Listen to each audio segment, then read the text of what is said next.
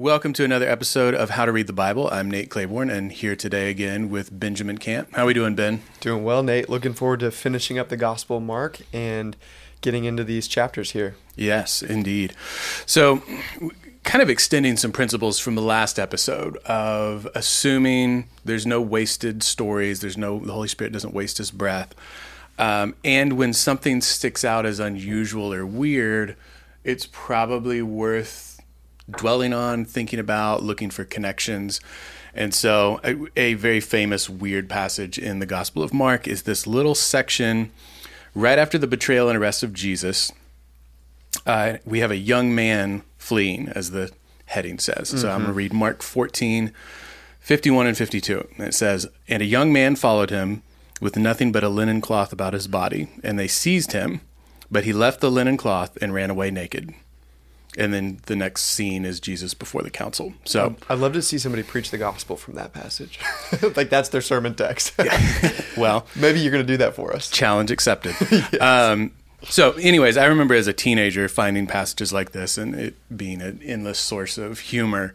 Um, but it, as I got older, went to seminary, I had a professor who actually wrote a journal article about this. So I got to give him a little credit for pointing this out. I didn't come up with this on my own, but we'll kind of guide you through the steps here of what happened. So I can ask you, Ben, when you think of other stories in the Bible, what does this connect in your mind with? Mm.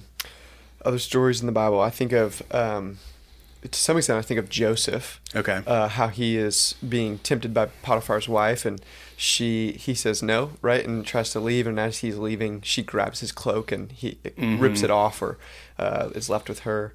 Um, I'm sure that there's other ones that that come to mind too. But. Yeah, I think that's the that's the most obvious parallel probably of someone running away from a scene mm-hmm. and ending up naked because someone pulled their clothes off as they were running away. Yeah. Um, so maybe we we kind of hold that in our mind. Um, we could think back to to the garden. We want to go all the way back.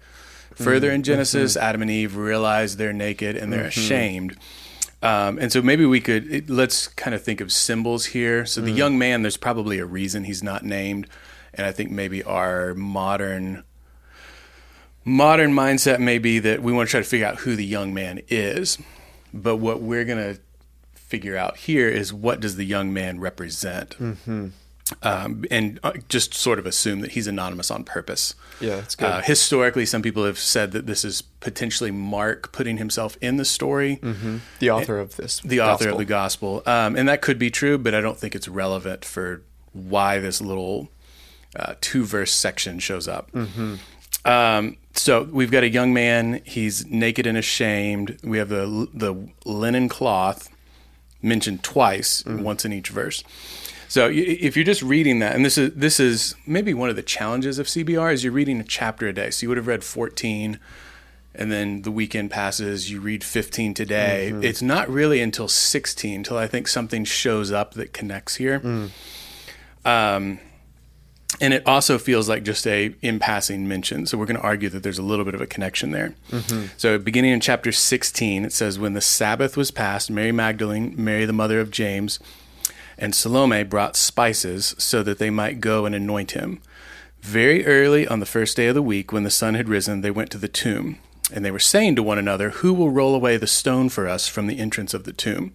Now, I'm going to pause right there as just a side note. Mm-hmm this I, someone pointed out, and I can't remember exactly who it was. That this is a very solid indicator of a story that's not made up, mm. especially mm. if it's a guy writing the story. Mm. A group of guys would not be going to the tomb wondering how they're going to move the stone. They mm. would just mm. all assume e- any one of us could get it. It's no big yeah, deal. Sure. Uh, a group of women, on the other hand, it would make sense for them to question mm. how are we going to actually get into the tomb. But I don't think a guy would be able to think I mean, it's probably sexist of me to think in these categories and to some degree, but it is a. If you weren't there, you wouldn't have thought sure to ask that question maybe well and as we've both heard before if you were writing this to try to testify to the truthfulness of it you would not have had women mm-hmm. being the first ones to the tomb the first ones to see jesus resurrected and and so because as we've heard i'm sure even our listeners have heard that a women's uh, point of view did not hold much weight in the court of law, even uh, yeah. uh, as an eyewitness testimony. So you wouldn't put women there. You'd put men, maybe men with authority, men that mm. have credibility, things like that. Um, and and so of course we're not necessarily agreeing that that was a good thing, but that was the cultural the way they thought. Exactly. Yeah, if you were making this story up, you would have probably had Nicodemus be the one to come, show up, and find the tomb empty. and teacher then- of Israel. Yes. Yeah. Yeah. So, just as a side note, um, and it says, and looking up, they saw, I'm in verse 4, they saw that the stone had been rolled back. It was very large. This is where we see, a, I think, a connection. And entering the tomb, they saw a young man sitting on the right side, dressed in a white robe, and they were alarmed. So we've got young man, We've got, yep, one element. and he's clothed now. He's clothed. Okay. Doesn't say linen cloth. Um, but if we, he's got a white robe. I think we talk about burial linens in other gospels. So there's a sense in which there's a connection between what he's wearing and what Jesus may have taken on. Well, even earlier in this section, it says in verse 46 of chapter 15, and Joseph brought bought a linen shroud, and taking him down, wrapped him in the linen, linen shroud, and laid him in a tomb that had been cut out of the rock. Mm. And so linen shroud is used there. Yeah. like burial cloths. Yeah. So if we we could even connect the dots there of linen cloth, linen shroud, um, white robe. Um, and he said to them, Do not be alarmed. You seek Jesus of Nazareth, who was crucified. He has risen. He is not here. See the place where they laid him. But go tell his disciples and Peter that he is going before you to Galilee. There you will see him just as he told you. And they went out and fled from the tomb, for trembling and astonishment had seized them, and they said nothing to anyone, for they were afraid. End scene. Mm-hmm. So, if we go back, though, I think we could make the connection, and this is this is where the challenge accepted. We want to preach the gospel from this mm-hmm. passage. Um, in chapter 14, young man runs away naked, ashamed, his clothing taken from him. Jesus takes on similar clothing in mm-hmm. his death and resurrection The linen shroud. the linen buried shroud. Yeah. And then after the resurrection, he's now clothed again properly, no longer ashamed, no Mm. longer running away in fear.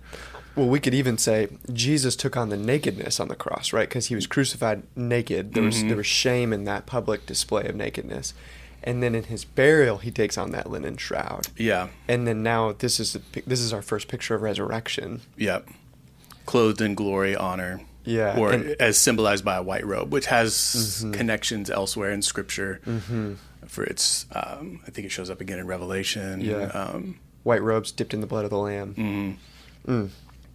So it may be a little a little speculative. We did a little speculation last week with right. Psalm 23, but I think it's a if we're going to have this random two verses about a guy, it's got to have some connections elsewhere in the gospel, and Mm-hmm. it seems like that ties up a lot of threads, a lot Mm. of symbolism, Mm-hmm. and kind of underscores what Jesus' death, burial, resurrection Yes. does for us. And so, just to zoom out for a second and notice what you did there, you took a weird passage, something that strikes your curiosity as this. This is strange to me, right?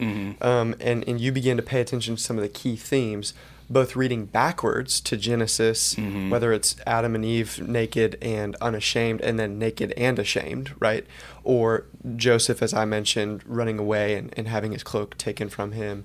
Uh, but then you began to read forward with the with the keywords of young man, what he's clothed in, nakedness, and you begin to see, oh, here we are again. We've got a young man that shows up, unnamed, right? This this anonymous young man Yeah. who's sitting in the tomb on the right side, dressed in a white robe, and and so let me ask you, Nate. It sounds like if I was reading Mark 16, I would think this might be an angel. Yeah, I think I would assume that too. And I, maybe to go back to something we just mentioned a minute ago, it probably works better to draw the connection if they're both anonymous. Mm. So we're not we're not suggesting same young man. We're mm-hmm. suggesting because they're not named in this mm. story, it's very likely the young man. I mean, if we think of who could the young man be in the earlier part of the story, the author makes maybe the most sense. How would he know about this young man? Mm-hmm. Otherwise, why is he relevant to the story? Yeah. Whereas to already be inside the tomb at this mm-hmm. point in time suggests an angelic being, a messenger bringing the mm. first message of the resurrection. Mm, So this young man who was clothed and then stripped naked as he fled from the scene in shame, now the next young man we encounter is clothed in a white radiant robe and is not running away ashamed, but is actually proclaiming the gospel, proclaiming good mm-hmm. news Yeah. to fearful onlookers. and and so there's even this picture of transformation that we see that that, that the death, burial, and resurrection of Jesus transforms young men from Yeah. naked, ashamed, fearful, fleeing to bold, brilliantly dressed, ready to proclaim the good news of Jesus. Yeah.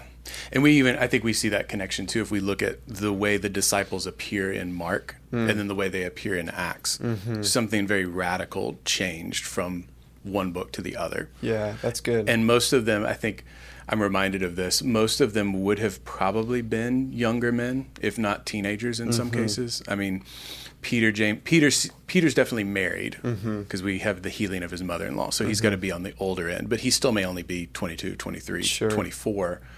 Um, James and John seem like teenage boys. You know, they're, they're coming back from healing and being sent on mission, and Jesus is mm-hmm. telling them about how he, you know, he's going to die this horrible death. And they're like, "But Jesus, which one of us is going to be the greatest? Just mm. can you clarify that for us? I know you're going mm-hmm. through stuff, but."